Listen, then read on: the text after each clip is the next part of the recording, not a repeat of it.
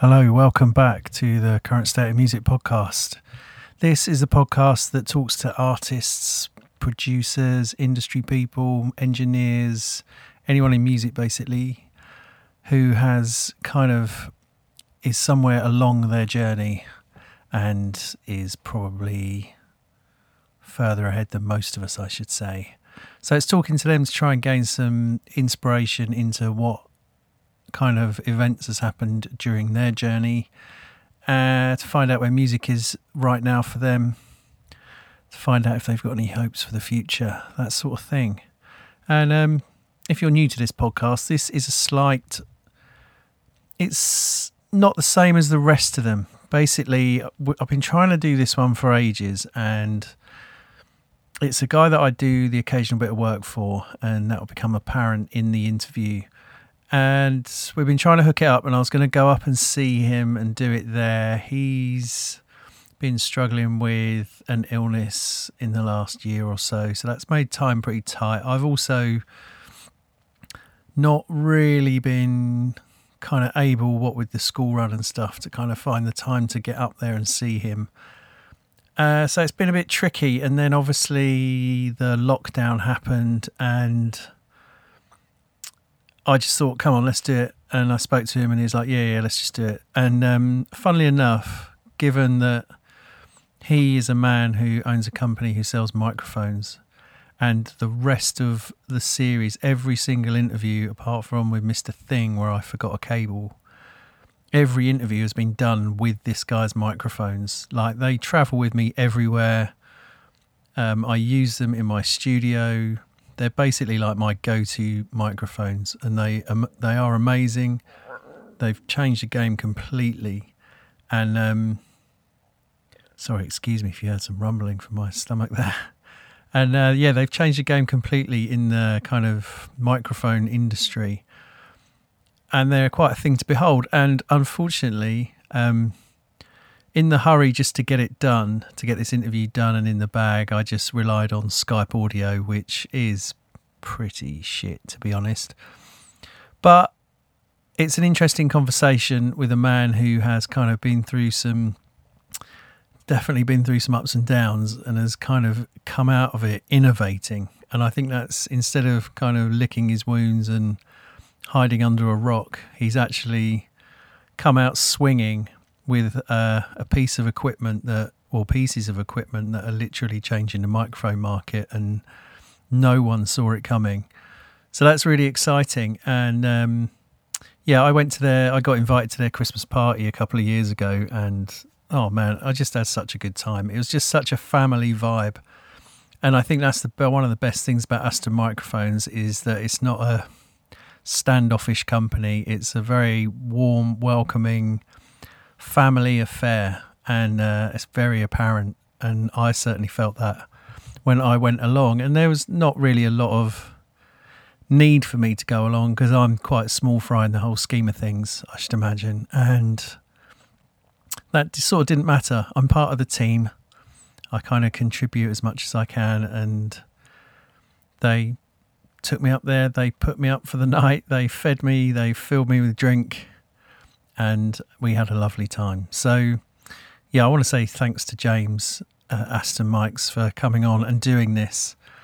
And unfortunately, the Skype audio doesn't do his microphones justice, but um, the reviews and everything else you hear about them do do it justice. So, if you are in the need of a microphone, then uh, you could do a lot worse than check out Aston Mics. That is for sure. Uh, if yeah, if you are new to this podcast as well, normally as well, uh, I have a bed of music that's either from that artist or producer or somehow related to. But in the kind of, I know James is pretty busy and in the hurry to kind of just get this done and out there. Uh, we've kind of not done a bed on this one, so it's just the, it's pretty much the raw audio couple of tiny edits, but this was pretty much how the conversation went down. And uh, yeah, I want to say thanks to James for for doing that, and I'll be back at the end to uh, do all that housekeeping stuff that podcast people do. So I'll see you then, and uh, in the meantime, please enjoy an hour in the company of James Young from Aston Mics. Although you're the first one I've done over Skype, and it seems like the man who makes microphones to be doing it over Skype seems to be. I know, right? the irony's not lost. There we go. But anyway, so yeah, um, shall we start? Yeah, go for it. Hopefully, we'll have it done in like 45 minutes. If depends how much you talk, I suppose. Cool. Um, all right. So, can you introduce yourself, please? Uh, yeah, I'm James Young, CEO of Aston Microphones. Okay, and as CEO, in a nutshell, what does your job involve? Getting away with lots of stuff, I think.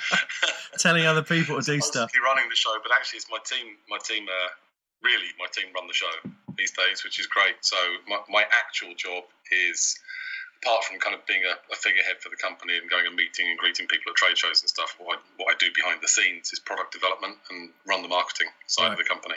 Yeah. Um, well, I would. I will come. We'll come back to the um, Aston family thing a bit later on because I want to talk about that because I think it's quite a it's quite a thing you've got going on there. But let's um let's go back to the beginning where. What's your sort of earliest memories of music having an effect on you? Oh wow!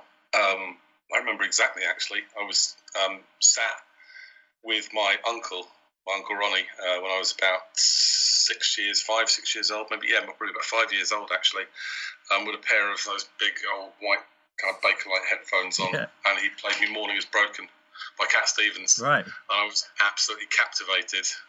And uh, and actually, I then I then kind of grew up and cut, cutting my teeth on Cat Stevens, James Taylor, Joni Mitchell. Those were all my favourite artists when I was growing up. You know, Yeah.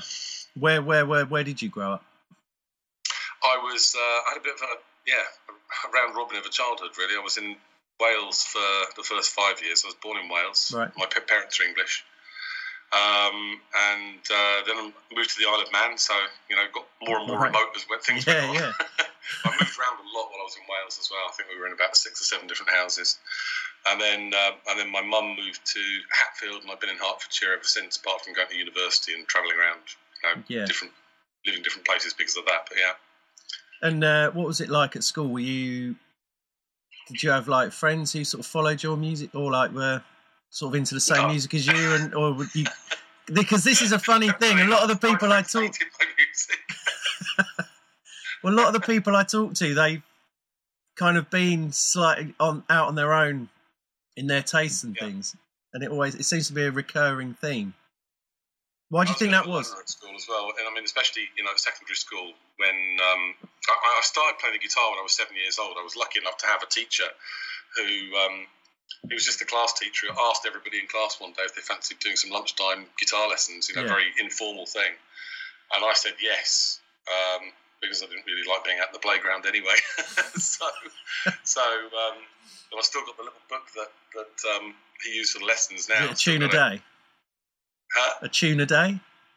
Oh, something like that, yeah. It's got like a little Mardi Gras picture on the front cover and whatnot. So. but yeah, um, I, remember, I remember the first song I ever played was "Come Back, Liza."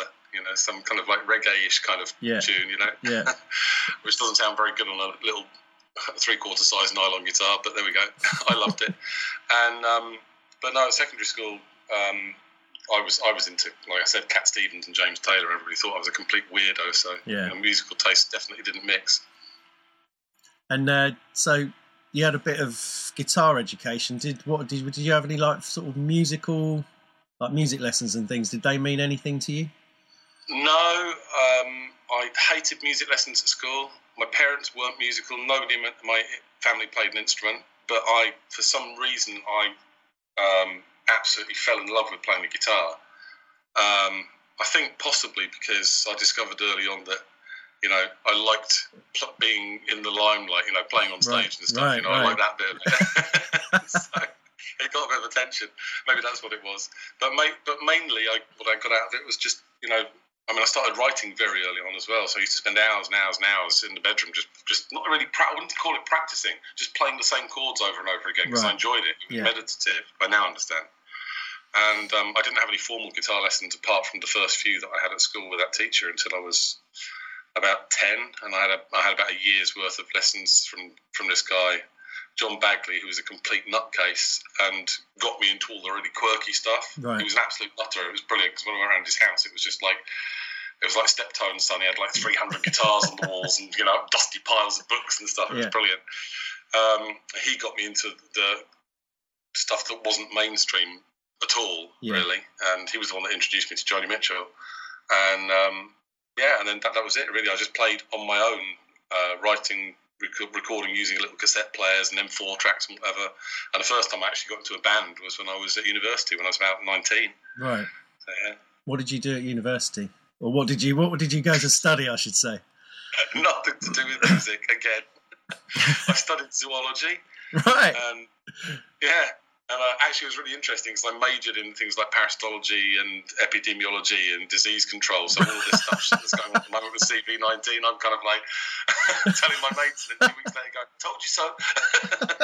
um, but um, yeah, and then I, I, in my final year, I majored in gerontology, um, which is the study of the physiological aging in humans. Right. And uh, a cheerful subject? as you do. And uh, I, I did a, a master's at um, King's College in London, and then realised I really didn't want to spend the rest of my life pipetting little old ladies' urine into test tubes in the basement of a hospital somewhere. So that was it. I went and got a job. But was was music as was like music ever an idea to kind of um make something out so make something more out of than just a hobby? Yeah, absolutely. I mean, all the way through my teenage years and young adult years, I, I was convinced that I ought to be a pop star. Um, and I did a lot of, you know, I wrote some good music and did a lot of did a lot of gigs and stuff. But I didn't, for some reason, didn't have the the drive to go out and go and make that, you know, my thing. Yeah. I think actually because, funnily enough, considering what I said, um, you know, a couple of minutes ago, I was actually quite terrified of the idea of intrusion into my life like that, Right. of you know, being in the public eye. Yeah, yeah. Um, so I just did. So I just you know did my thing and got involved in music from another angle, basically. So you know when I was I went through quite a messy divorce when I was 23 years old. I was really young. I had two Twenty kids. three, wow. Yeah. and to cut a long story short, I lost custody of my kids unexpectedly because I actually had custody of them at that time. Yeah.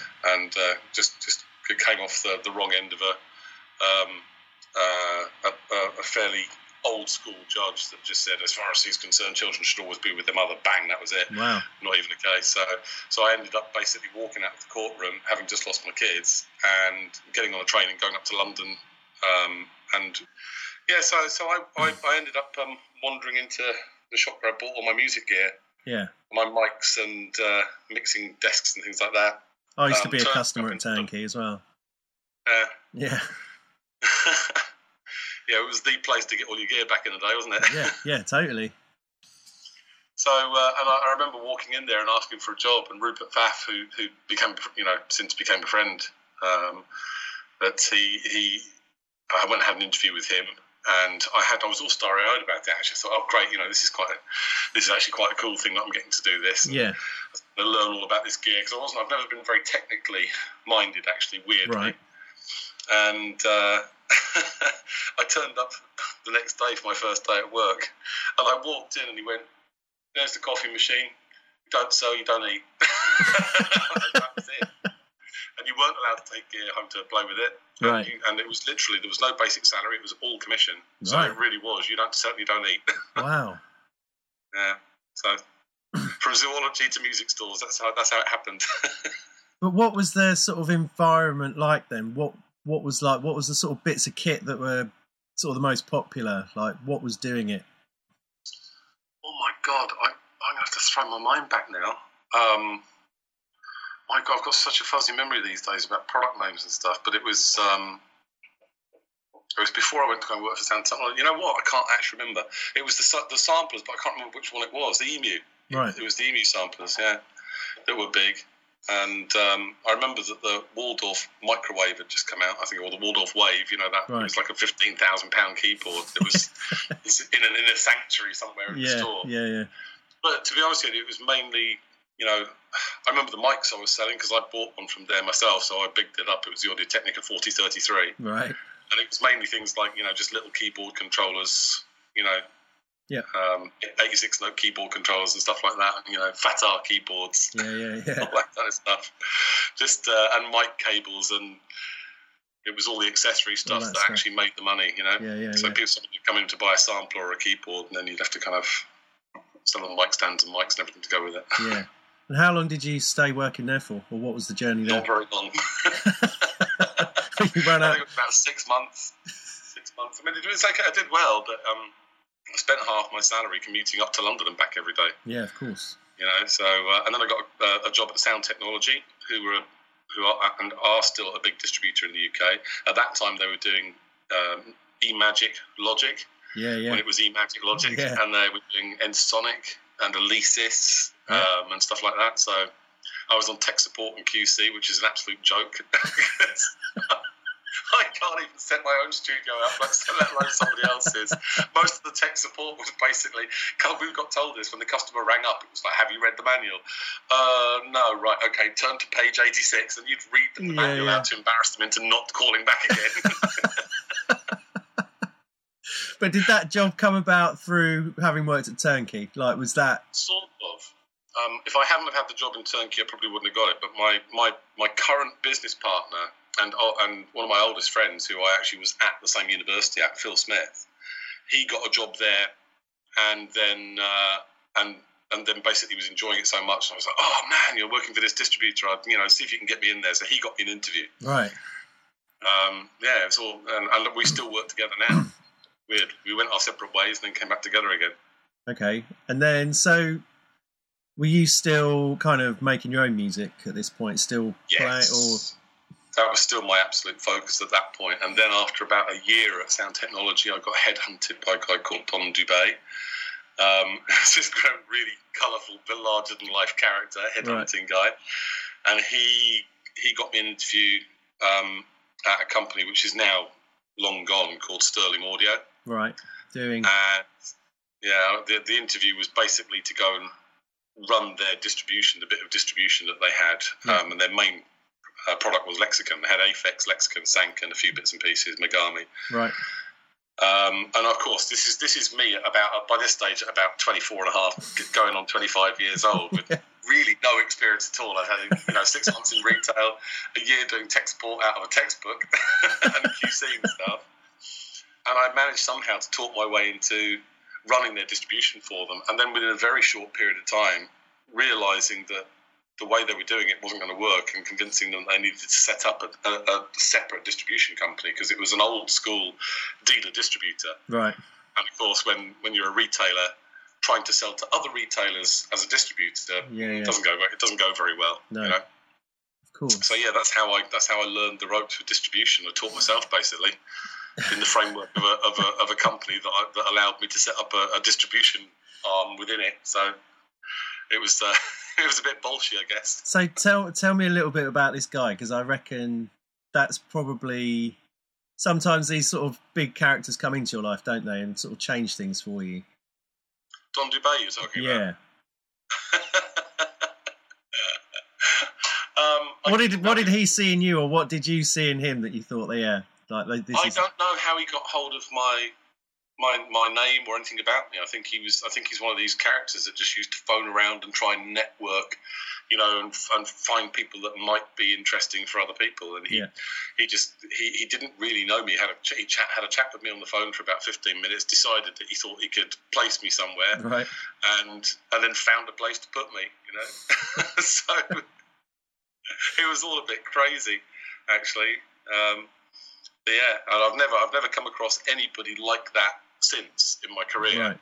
or anybody trying to pick me up and place me somewhere, or do that, you know, by putting people into my own companies either. So it was a Yeah. it was a bit of a weird one-off situation, really. Yeah, yeah, yeah. Okay, so you set up this distribution thing. Then where did that where did that go? It went really well.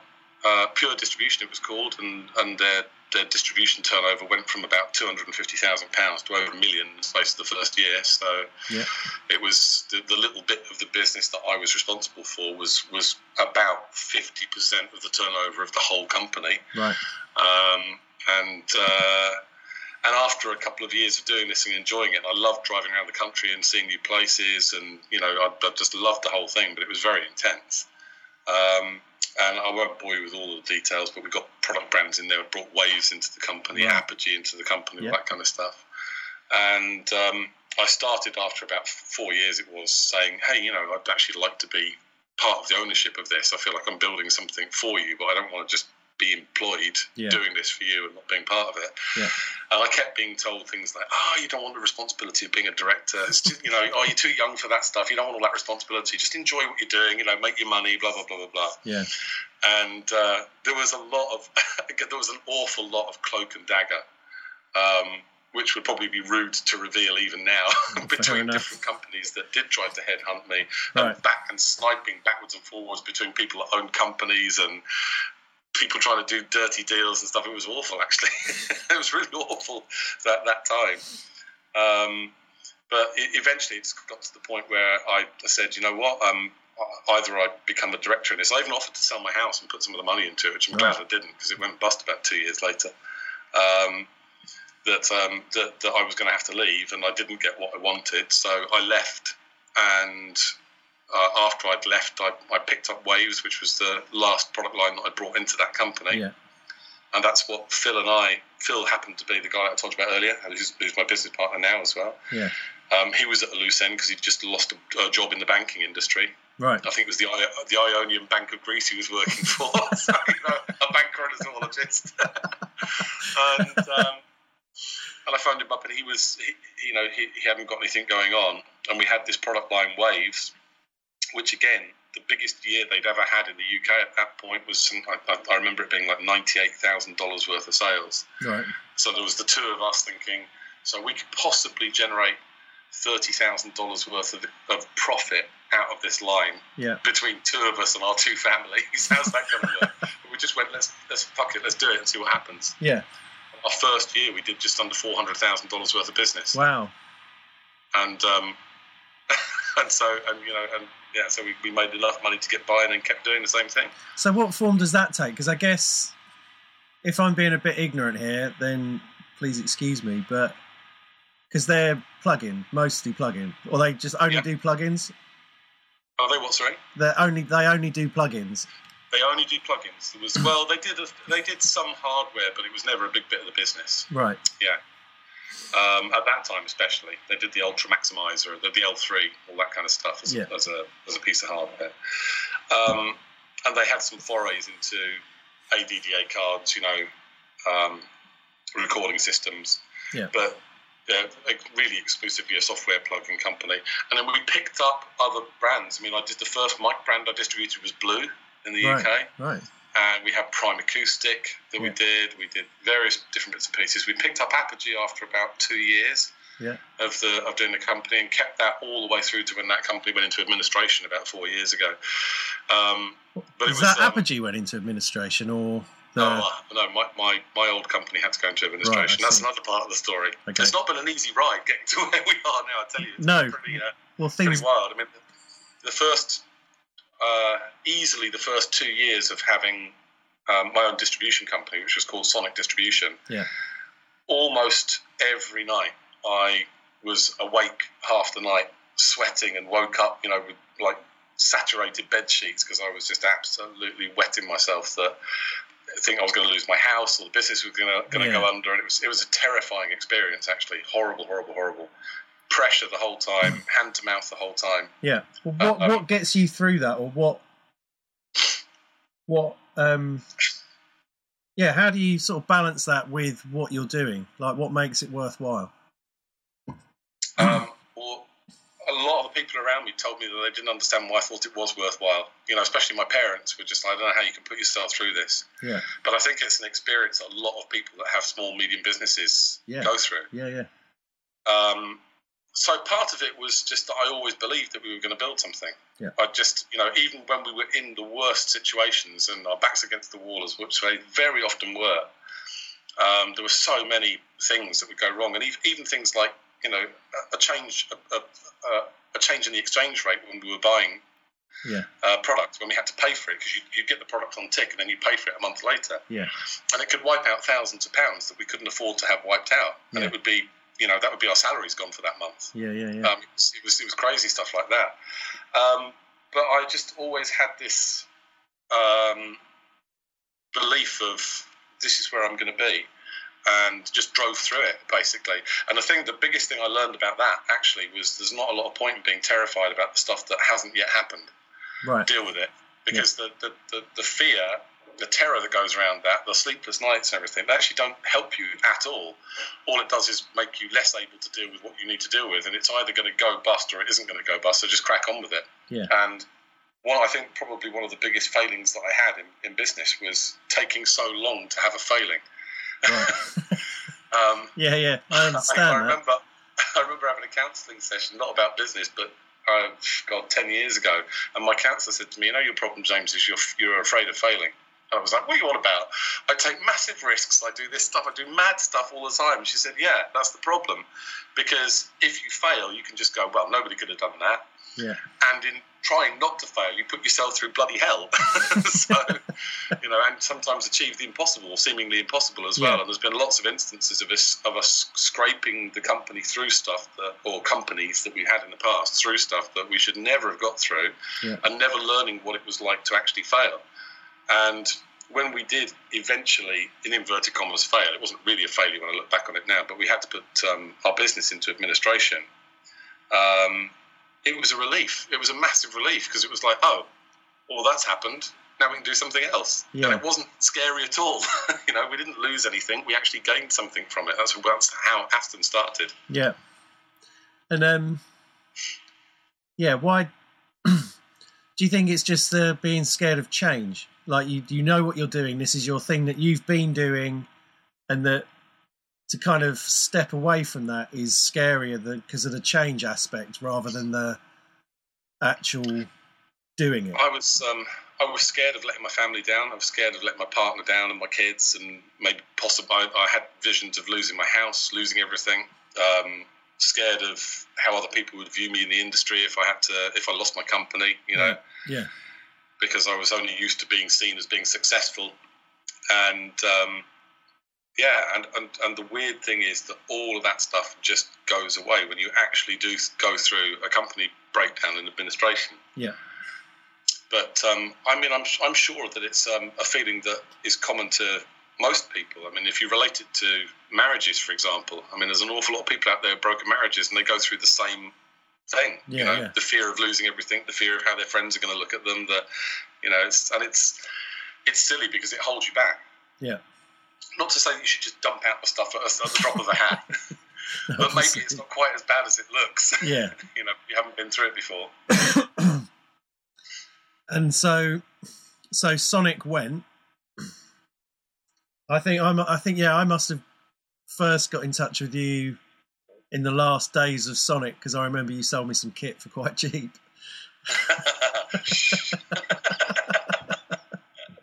So you know, I, I'm actually looking at some of the things right now. So every cloud. Just don't give serial numbers out. I won't put them on eBay. It's fine. oh dear. And uh, well, when Sonic went, were you were you already thinking of doing Oh, yeah. something else? Had you had you had something on your mind for a while, or did it take No, like I a mean- period of reflection to kind of think about it? Yeah, no, there was no there was no period of reflection. no, it wasn't. there was another period of sheer terror actually, um, because it preceded us finally putting a company into administration for the first time. So, so basically, what happened was. Um, we at the same time as virtually the same time as I started Sonic, which was back in 2002.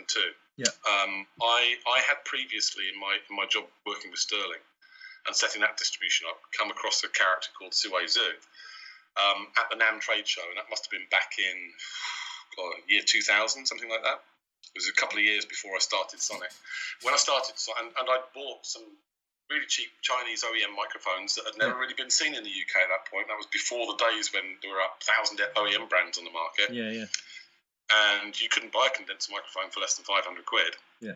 and I brought these little sort of black U87 copies into the country and sold them through Sound Control, and they were retailing at something like 199 pounds, and everybody was going crazy for them because it was a you know pretty decent quality condenser mic for 199 quid, Yeah, which yeah. nowadays is that's standard fare, but then Yeah. wasn't at all. And uh, just thinking back to how long ago that was, more than 20 years ago, blimey. Um, I know. and so I got back involved with this guy, Sue, and said, hey, you know, I've, I've started my own company. And uh, even back then, I remember knowing that I didn't want to do distribution, that what I really wanted to do was manufacturing. Right. Because as a distributor, you're in kind of the worst possible place. Yeah. You don't own the brand, so you can't actually really control what's going on with it. And you're not the retailer, so you can't choose which brand you want to sell. You're Yeah. stuck in the middle, being the middleman. And Yeah. Yeah. and basically, if you do too badly, you'll have the brand taken away. If you have, if you do too well, the manufacturer will go direct. The retailers, you know, can pick and choose which brands they want to sell. So it's a bloody horrible business to be in, to be honest with you.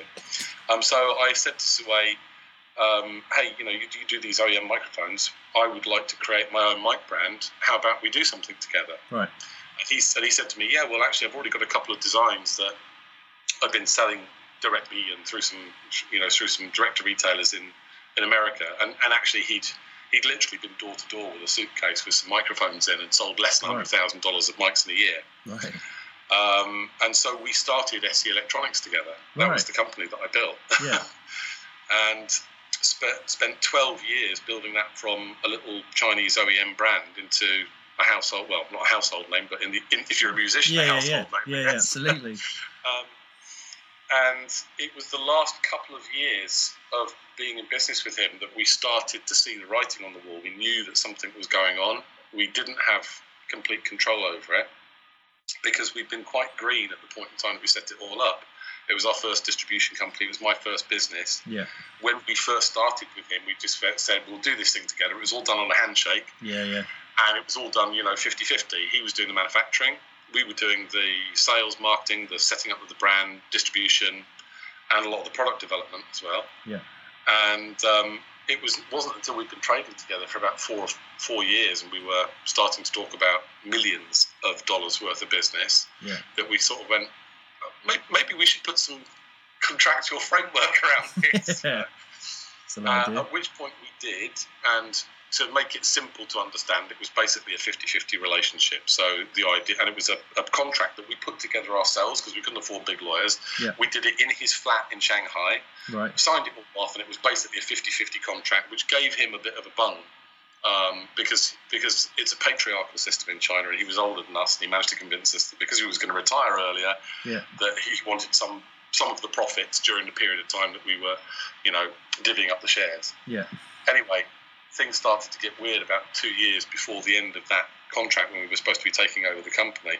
And then eventually in 2014, we went over there for a regular business meeting, myself and Phil, and they'd hired a hotel room out. Um, I want to say they, that was Siwei and his daughter Ling. They'd hired a hotel room out, and uh, which they never did for meetings. We always went to the flat or to the, the factory and what was going on here. And we walked into this hotel room, and Siwei announced that he was giving up his position as CEO and that Ling was taking over the company. And we're like, uh, what? you know, this is the company we're 50% owners Yeah, in, right? yeah. Do you think we might have talked about this? And she just went, yeah, um, thanks for getting us where we are today. We couldn't have done it without you. Um, but we're not going to work with you anymore. And they just tore the contracts up and walked out. And that was it. And, um, and we kind of, you know, we, we got angry. We, we, were, we were shocked. We Yeah. went through all of the stages of grief, basically, you know, Yeah, shock, yeah. anger, denial, blah, blah, blah, blah. And we got back to the UK and we started speaking to the lawyers, and they went, Yeah, brilliant, where are the contracts? And we sent them the contracts, and they said, um, Where were these made? And we said, In a flat in Shanghai. And they just went, Oh, God. Man. Um, so basically, jurisdiction, Chinese jurisdiction, Yeah. Shanghai, actually, because it's by state, um, and not a chance in hell of getting anything out of it. Shit. So, so we walked away from 12 years of building SE Electronics up to a six million dollar company, yeah. and and literally in the space of a five minute meeting, walked away with nothing. Our houses on the line, everything, and that's what forced our distribution company into administration. And even so, we spent a year um, fighting to keep that alive in the face of ridiculous odds because Yeah. we lost 80% of our business. Yeah. And what finally pushed us over the edge was we lost Apogee, which was the distribution line, the biggest distribution line that we had that we Yeah. weren't owners of. And at that point, it was like, okay, this is this is going to go under.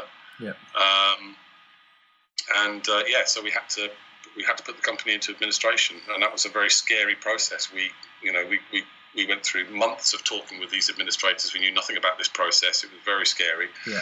and we actually ended up with uh, a couple of really good guys um, who made, reassured us that we'd done all the right things, that we'd Yeah. that we'd administered the business properly up to the point that it wouldn't work, and that we were doing the right things. We hadn't done anything illegal or improper or anything like that. We went through the whole thing, came out of it the other side with our houses pretty much still intact, Yeah. and it was um, it was during that time. It was it was in response to us having to go through the process of slowly putting the company into administration because it took quite a while Yeah. It does, Um, doesn't it?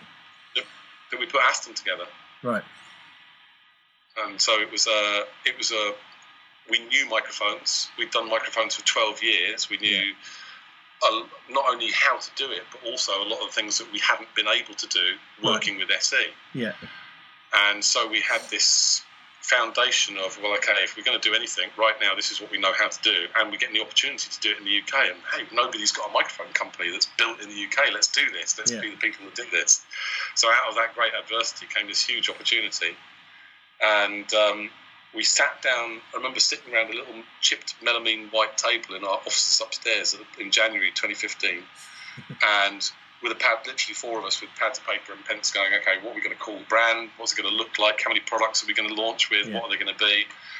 And by December of that year, we had the first two products done and the brand launched. Wow. So it was quick, quickest brand launch and product development ever, I think, from scratch.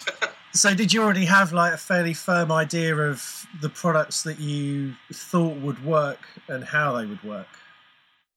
Well, we knew from um, our years of, with SE which were the best-selling products within that brand, Yeah. and why. And we knew that we so we knew we could carve out a a, a decent chunk of market um, with something that was you know a, a, a simple en- entry-level condenser microphone. And then uh, a, a one-up from that, which was a multi-pattern microphone, Yeah. and we wanted to do a reflection filter product, and those were the first three products that we actually did as well. Yeah. Um, but in, we had a we had a rather interesting brief to talk about as we were earlier setting impossible targets, right? Right. Yeah. Go on. Because the brief was they've got to be better than what we did before. Yeah. Because if they're not better than what we did before, then it's going to be seen as derivative. Yeah. Um, so it had to be. We didn't want to have anything that was OEM because if we did something that was Chinese OEM, and for, for people that are listening that don't know what OEM is, it just means original ex manufacturer. In other words, it's a product that's already developed, built, and designed, and all you do is change the color and stick a badge on it and call Yeah. it your own, Yeah. Yeah. which is what most companies out there are doing with microphones. Um, but we're not. And we, we didn't want to buy in product from China and badge it as whatever we decided to badge it as. We wanted to do our own thing. Yeah. Um, so it had to be better. It had to be built in the UK. Um, it had to hit the same kind of price points as the company that we've been, uh, as the SE stuff, and also Rode, who are the, who are the big, you know, the market leader Yeah, out yeah. there, Blue, companies like that. because we thought, well, if we if we build some microphones, being known as we were for doing SE, at least not if not by the public, by the industry, um, and they're 500 quid to 1,000 pounds each when we launch, then there's a real danger that people are just going to go, oh, that's just the guys from SE building stuff that's more expensive because it's in the UK. So, Yeah. and we wanted it to look different. We Yeah. wanted it to be innovative. Um, and we had to do all of that stuff while building it in the UK and keep it at the same prices as a Chinese product. Yeah. so that was the brief. and uh, yeah, the speed in which you kind of um, what's the right word completed that brief seems quite ridiculous. Did you have a lot of pieces in place already, or did you literally have to start from scratch? We had nothing in place at all. It was it was it was done as a knee jerk response to us losing the other thing. Yeah. And we had a lot of luck. I, we, I didn't know how much luck we had actually until more recently when I look back on what we did then and what and how we do things now. Yeah. But but all you mentioned the Aston 33 panel right at the beginning. That was one of the pieces of, of luck. I mean, it was created luck, but it was still you know we happened upon that as an idea. But the whole the, what the brief forced us to do. I mean, and it's really interesting because Aston would never have come about the way that it that, that it is as a brand if we didn't have that brief and our backs against the wall. It just wouldn't have happened that way. Yeah.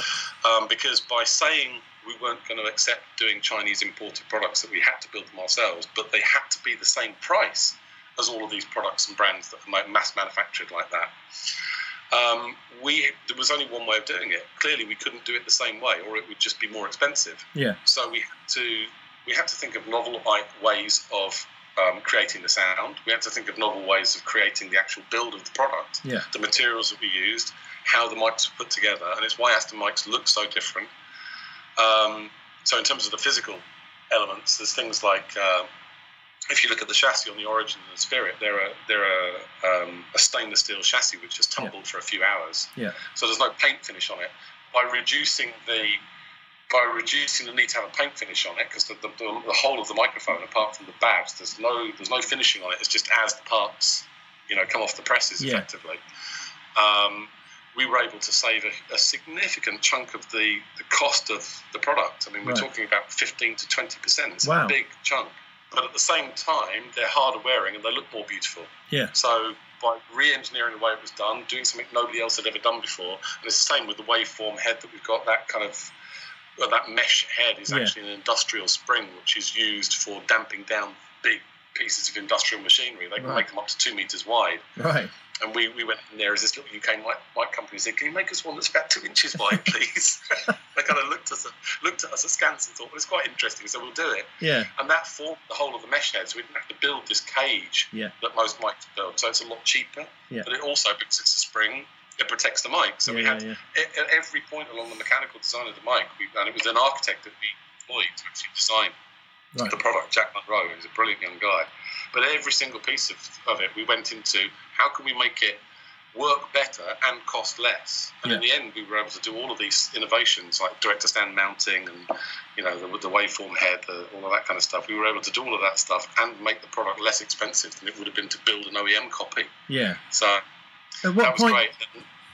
At what point did you start getting, um, you know, like the the 33 involved?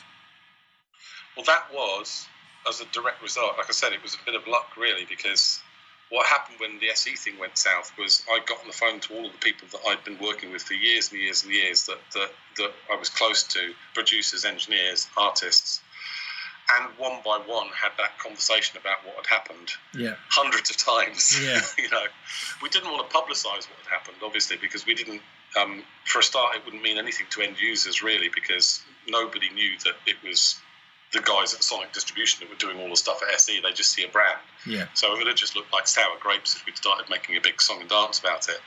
Um, but obviously, we needed to talk to the people that knew us and let them know what was going on Yeah. um, on a personal basis. So we did that, and so many people were so horrified by the way we've been treated and said, um, you know, well, they're, you know, they're crazy. You guys are the ones that built the brand. You guys are the ones that came up with these products. You are the face of the brand. You know, Yeah. what are they doing? Um, if there's anything that we can do to help you, let us know. And it was a bit like, I guess, when you're getting divorced or something, and your your best mate says, if you if you ever need the sofa, just let me know. You don't think you're going to take your best mate up on it.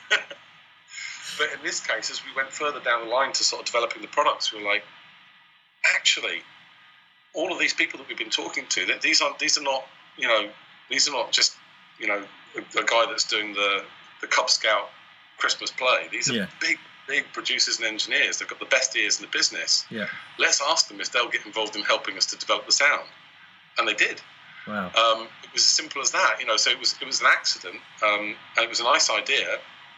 And in the end, on the origin and the spirit, we had we ended up with a panel of thirty three people. So Yeah. it was it was people like Chris Porter, who was George Michael's um, engineer for eleven years, something like that. Rik Simpson, who did the last five Coldplay albums, Yeah. and and you know I could go on. It's a Yeah, list yeah, of people like that.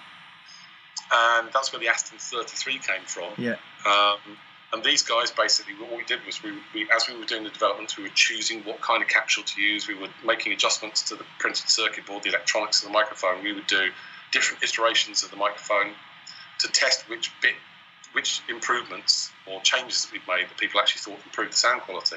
And we went through six months of testing like this with the panel Wow.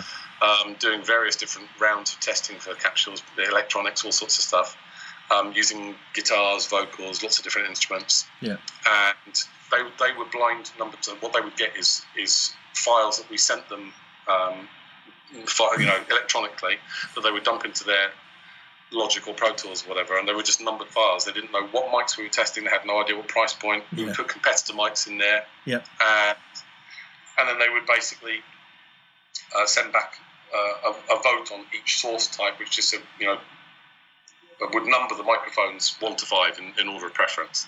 And we build these big kind of spreadsheets to show us which ones that come out on top, and then progress through stuff to the next round. Yeah. And that's how we did all of the audio testing of the Origin. Subsequently, for Starlight and then Stealth, which just won a tech award at, at this year's NAMM show, that, that panel has grown. So by the time we we did Stealth, we had 600 artists, producers, and engineers on the Aston 33 panel, Yeah. 120 odd of whom actually took part in testing. Yeah. And no other company does stuff like that, you know. So the real, the real um, way that we were able to develop microphones that were only selling for a few hundred quid that sound like they're two or three thousand pound microphones is is that whole process. It's entirely down to that panel and their ears. Yeah, So- and do you think it's um it's because you were open with the original like with the people you had those conversations to start with and you did sort of put yourself out there as if like, you know, we do need some help. And people do want to help. Do you think do you think it's because you were honest and open that kind of all those people have got involved? I think I think there's a little bit of karma in there in terms of the way that we've always treated people in business, Yeah. despite what trouble we might have been going through ourselves. You Yeah. know, we've always put the people that we deal with first. We've always, you know, from a customer point of view. Yeah. We, we haven't treated people like customers. We've always been very personal with people. Yeah, You yeah. know, so actually genuinely interested in what people are doing with the products that we're selling and support them and help them with stuff. And I think that I didn't get on the phone to people to ask for help. I got on the phone to people to tell them what had happened because I felt I owed them an explanation that I Yeah. didn't want them to hear a twisted version of on the grapevine Yeah. you know. And um, and I think what was really nice, I mean, well, better than really nice actually, it was it was the thing that got us through it in the end was we just were not aware that we were going to get that kind of response from people. Yeah. We didn't expect it at all, and the level of outpouring of of love and support that we got from the people around us that we'd worked with for so many years Yeah. completely buoyed us up and got us through the whole beginning of the brand and trying to start up and all the hardship that went through that as well. Yeah. So it was amazing. It was absolutely amazing. How did you um like the team that started Aston? Were they all from Sonic Distribution, or did you pull in anybody from elsewhere? So it was me and Phil who started Sonic. Yeah. Um, Alan, who had worked as our international sales director for SE for at that point, it must have been like seven or eight years, something like that, I think. Yeah. Um, and Jack Munro, who um, was well, Jack Munro is Andy Munro's son. Andy Munro is the big famous studio designer, Yeah, and Andy, was the guy that we designed the egg speakers. We yeah, did I've the got, uh, I've got some right here. yeah, the Munro Sonic eggs. Um, I've got some here as well, funnily enough, which are great speakers. But unfortunately, that was a, that was another project which never really properly got off the ground. Yeah. Um, they were a bit too, you know, unusual for people, and they didn't. They, I think people were scared of them, but they're bloody great sounding speakers. Yeah. Um, but um, Andy's son Jack is an architect. He's nothing to do with the music industry at all Right, but he had he had worked on actually the stand for the eggs. He'd come up Right. with the way of designing a stand that the eggs could sit on that wouldn't um, impede the audio as it ported out the bottom of the speakers. Yeah. And we thought, oh, maybe he's a good guy to work with for doing some industrial design. yeah, yeah, Turns out the guy's an absolute genius. So it was a good choice, but another piece of luck. yeah, yeah. And um, so moving forward, what what's been like the biggest challenge with Aston then? Like other than getting it going in the first place, did Yeah, you find a lot of money's always the pushback from other people in the industry, or is, is the industry quite welcoming to new brands? Well, the industry has been quite welcoming to Aston. Yeah, I don't know about new brands in general, but I think there's always a level of interest from from the press and from customers. Yeah. Retailers tend to be um, a bit tougher cookies to crack when it comes to being interested because their attitude is, well, we've already got enough microphones. Thanks very much. What, what is it you guys are going to do for us that anybody else couldn't do? yeah, You know, why why should we stop selling this brand and sell yours? We're going to make the same amount of money. yeah, and that again is all about relationship and genuinely having a product where you can go, well, this is better.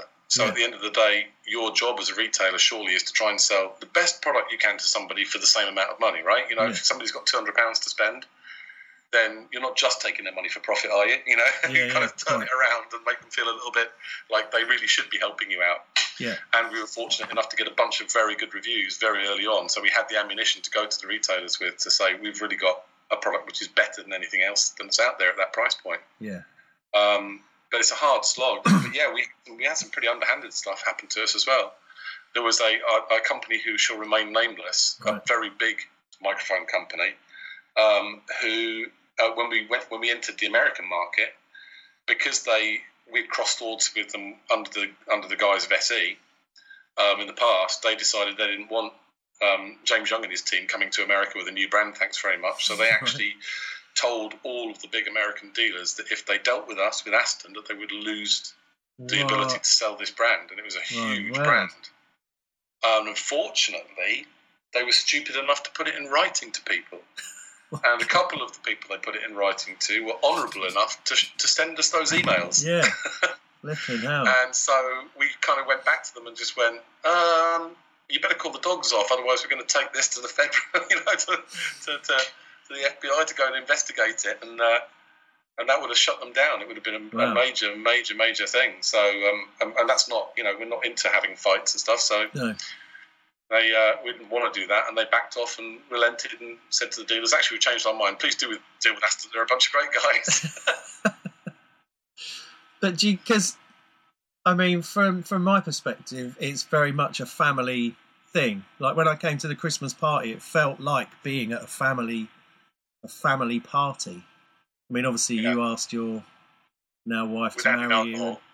yeah, but do you know what I mean? And I've, you know, I've, I, I, the only person that I'd ever spoken to there was you, and I felt so welcomed in. It was, it was a really nice thing to be part of and I think That's that good to hear. exudes through the company, and I think that's really important. Well, I mean, it, it's always the way that we try to do business in all the incarnations of the companies that we had. You know, we, we're musicians. We're all, I mean, nearly everybody that works in the in the company is a musician or an engineer. Yeah. I mean, you know, music engineer, and um, and so we're part of that tribe of people, and we we behave towards our customers the way that we would want to be treated ourselves. I mean, Yeah. that's the that's the fundamental bottom line to it. But when we started Aston, I mean, it wasn't this big, well-funded multinational company or something, you know, an arm Yeah. of AKG or whatever. It was just us lads trying to scrape something together from the ashes. Yeah, And I did all the social media. Yeah. And it was it was me that came up with the whole, you know, Aston family, let's be this tribe. And I did worry about it at the beginning as to whether people would think it was being disingenuous, you know, whether it was just whether it would sound marketingy yeah, but it didn't, I guess, and, uh, it, because it wasn't meant that way. And in, in the end, that's why I decided to go with it because it's like, no, this is actually how we want to communicate with people. We do want people to be part of our tribe. We do want to create this family, and we're going to treat people that way and be and answer every single message, you know, as as people are individuals, not with some cut and pasted stuff, you yeah, know. yeah, yeah. Um, so it, it it got built that way, and then people started picking up on it and tagging themselves as part of the Aston family and treating us that way, and it's yeah, it's been brilliant. Yeah, it's a really nice thing. And um, so let's, because I've realised that it's, we're wanging on a bit. Um, let's get to where's where's music at right now, sort of you for you personally and sort of industry wise. It's a very broad question.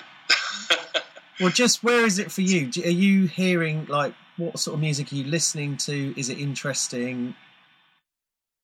yeah, I mean, I, I listen to everything from all the stuff that I grew up with and still love. You know, the Joni Mitchells and the Cat Stevens of the world. Yeah, To to what Dua Lipa is doing with you know sub bass and and and people like uh, oh um, Bruno Major, for example. The the album that he released was it a year and a half ago. right. I don't know. just uh, I remember sitting and listening to that with my because I, I, I'm still writing and recording myself. In fact, my, my my writing partner and I have got an album coming out in the next couple of months. So, Okay. but um, I'm always looking for stuff that's different. Um, you know, I think some people try and write and record music that's of a genre. Yeah. And I'm always looking for people that are breaking the rules. I guess it's the same with the pipe business, right? yeah, yeah. Um, so what struck me about the Bruno Major album was the fact that he was just doing stuff that you, in inverted commas, shouldn't do when you're producing and mixing an album. Yeah. You know, he was he was over compressing some stuff, really badly over compressing it to use it as a, as an effect. Yeah, yeah. He was he was doing something with the vocals that you're not supposed to do. Just the whole mix was, from a textbook point of view, wrong, wrong, wrong. Yeah, yeah. But from a listening point of view, holy shit, it was amazing. Yeah. um, and that's the kind of stuff I like. I mean, when Joel, Joel and I are recording here, um, I never use mic stands, for example. I mean, one of the things I like about our mics is that you can turn them upside down with a mic cable and then stick them on the desk. So Yeah. we always just put the mics on the desk Yeah. in a row. We've got things when we were doing percussion, we had a, a- um, instead of using samples or anything, we just had an Aston Origin upside down on a thick pad of paper with the gain cranked all the way up, and I was just tapping the paper with my thumbs to make a kick drum mic. Right. Uh, and you can probably see in the background, I've got this old sword there, and we were pulling the sword sword across the mic stand that we had in the room that was at the back of the room not being used Yeah. to, to make this scraping sound for this weird kind of percussive cymbal sound, you know, all sorts of stuff like that. So, so I, I love how eclectic music is now. I mean, there's so many different genres, there's so many people producing music, and it's not all good, but there's always good stuff within the different genres that are out there. Yeah. that- that's that's something that's that's very of a moment, I think. I think it's very difficult for people to get ahead in music now because the distribution and of music and the and the, the compensation for it being played is Yeah. pretty difficult to make a living out of. Yeah, yeah. But people do, and it's still enjoyable. And maybe in, in the final event, music was never about making lots of money and being famous. Music was about the creation and the art and about telling stories that got passed down and that helped people in their lives and Yeah. you know uh, bonded people together. So maybe in all of this um, breakdown of the, the music industry the way it was 20 years ago, Yeah. music's returning to how it used to be. But do you think you're part of that because you're offering kind of a superior? You can get better results with less money. I hope what we're offering is the ability for people that are working from home that don't have a big income to be able to record at the same kind of quality um, as somebody that's got big budgets Yeah. because the mics are as good as um, the three thousand pound mics that are being used in recording studios all over the world, and in fact, our mics are now being used in all those same studios because they're that good Yeah. but it's the only it's the only brand. There's lots of brands out there that you can buy a mic from for between you know you know 100 to 300 pounds. Yeah. But we're the only brand in that niche, the only one of those brands that you will consistently see being used by top artists, producers, engineers, and recording studios all over the world. So Yeah. that's that's what we've given the home recording industry, which is pretty cool. That is pretty cool. And uh, what do you see for the future? Like, what do you think's what do you think's going to happen with all this sort of stuff that's going on? Like more home recording and all this kind of business. What do you think, or what do you hope I don't know. I think I'm too much of an old fogey to know what the hell to expect. Actually, I, I went through a period when I felt very down about music.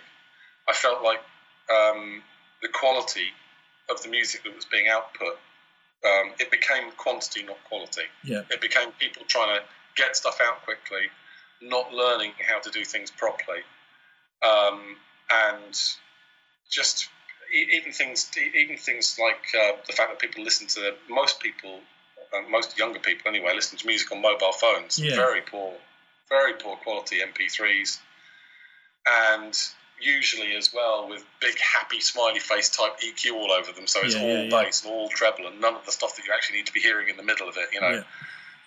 And then I look back on when I was a kid and think, well, I was listening to stuff on tape cassettes that, that was had hiss all over it. Yeah. I was putting happy smiley face EQ all over it because I thought that's what sounded good. Yeah, yeah, And I had to be educated about music to get to the point where I could look at other people listening to it and go, what the f- are you doing? you know, so so I think it's just I think it is just what it is. But what's I so I came full circle on that, and now I'm enjoying the fact that people are just being creative Yeah. and and doing stuff that you know that sounds interesting. Um, polishing it is uh, is something you learn as you go along. I think, or how to do it in a polished way. yeah. I've heard. I've there's a sort of eternal debate, and I hear this a bit at this place where I do some teaching as well. Because if and people saying that you know if people are listening to it on shit speakers, like off their phone or whatever, you know, do you need a mix engineer and a mastering engineer and all that sort of stuff that is traditional to make it sound to make things sound at a certain level? If it's mostly coming out of crappy speakers with a big EQ curve or you know whatever, do you still need that stuff? I think it's the creative element of what an engineer or a producer puts into it that people stick to. That's what makes that's what takes something from being a good recording made at some in somebody's home studio to being something highly commercial. Yeah. Is that you know I've I've had mixes of my own stuff done by people that are that you know that are very well known producers and in some cases engineers and you get them back and you know I do decent mixes myself but you get them back and go ah okay yeah that sounds good Yeah, yeah, it's the creative stuff that's brought to it. So yeah, I don't think it's necessarily about the quality of the surroundings that you're in. You need good kit to put stuff down if you want to have a good quality recording. But it might be that your style is to be really grungy and lo-fi, so that's Yeah. all right. yeah, yeah. Um, so yeah, it's a bit like it's the same question when people say, you know, "What's your favourite mic?" or "What's the best mic in the world for this?" It's like, well, there isn't one. You have to. There's no such thing as a best mic. You have to. You have to try lots of different stuff out and see what works for the sound you want, Yeah. for the application that you're using. So it could be anything. Yeah, yeah. Okay, and do you've got any advice for young people who might want to, you know, possibly start a business or, you know, enter the world of music in some way? Anything you've learned? One one thing that you've learned that you could pass on. Yeah, don't be afraid of failure. Yeah. Allow yourself to fail. Yeah. Allow yourself to fail. Yeah. I mean, don't go, to, go don't go out deliberately to just fail everything. Obviously, that would be stupid. but allow yourself to to fail before you've basically pushed yourself to the edge, because you don't need to do that. I mean, failure is actually what you learn from, and it took me way too long to learn that particular lesson. Yeah. Um, once once you have failed at something, it gives you the capacity to, to, to realise that a you can deal with it, and b that you can sit and analyse what you've done and start again Yeah. instead of trying to flog that dead horse for as long as possible. So Yeah. yeah, don't be afraid. Don't be afraid of failure. Okay. And on that note, we are done. Thank Thanks, you, so, mate. thanks so much for coming on. Very well. It's been a good chat.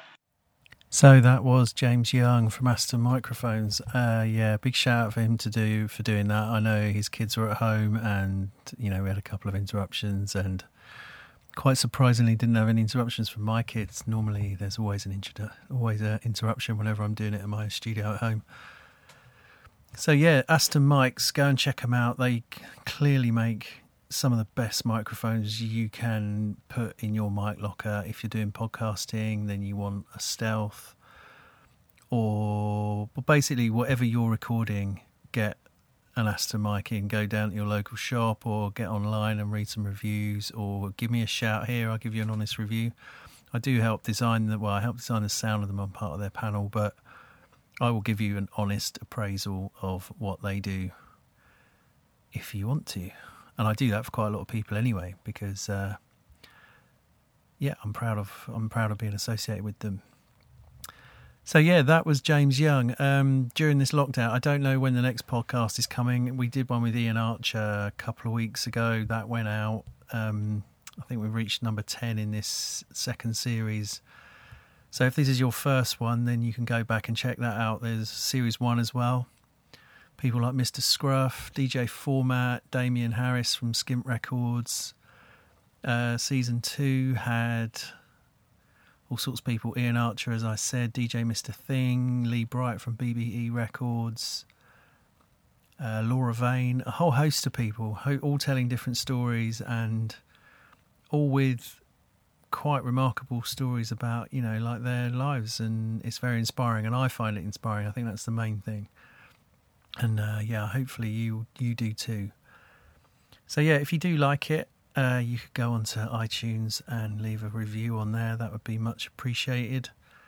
Uh, we don't sell merch. We don't do any of that stuff. This is pretty much just a kind of homegrown project really and it helps inspire me and makes puts me in the conversation with people that I admire basically.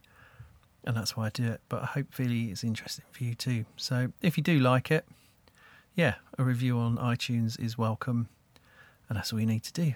You can maybe share it around your socials if you want to. Uh, hopefully, we will bank a few more while people are at home, maybe without that much to do. We'll bag a few guests, and they'll be coming out on sporadic, very sporadically. Uh, we did have a few lined up for the summer, but I guess we'll start working on season three fairly shortly. Um, and we'll let you know when that is. But yeah, please just subscribe, and then you'll get them straight to your device when they happen. So until then, stay safe, stay well, stay inside, uh, do all that stuff. We'll get all through this together if we act as a community. And that's pretty much all I've got to say about it, really. Just stay safe, take care of yourselves, and we'll see you soon. Peace.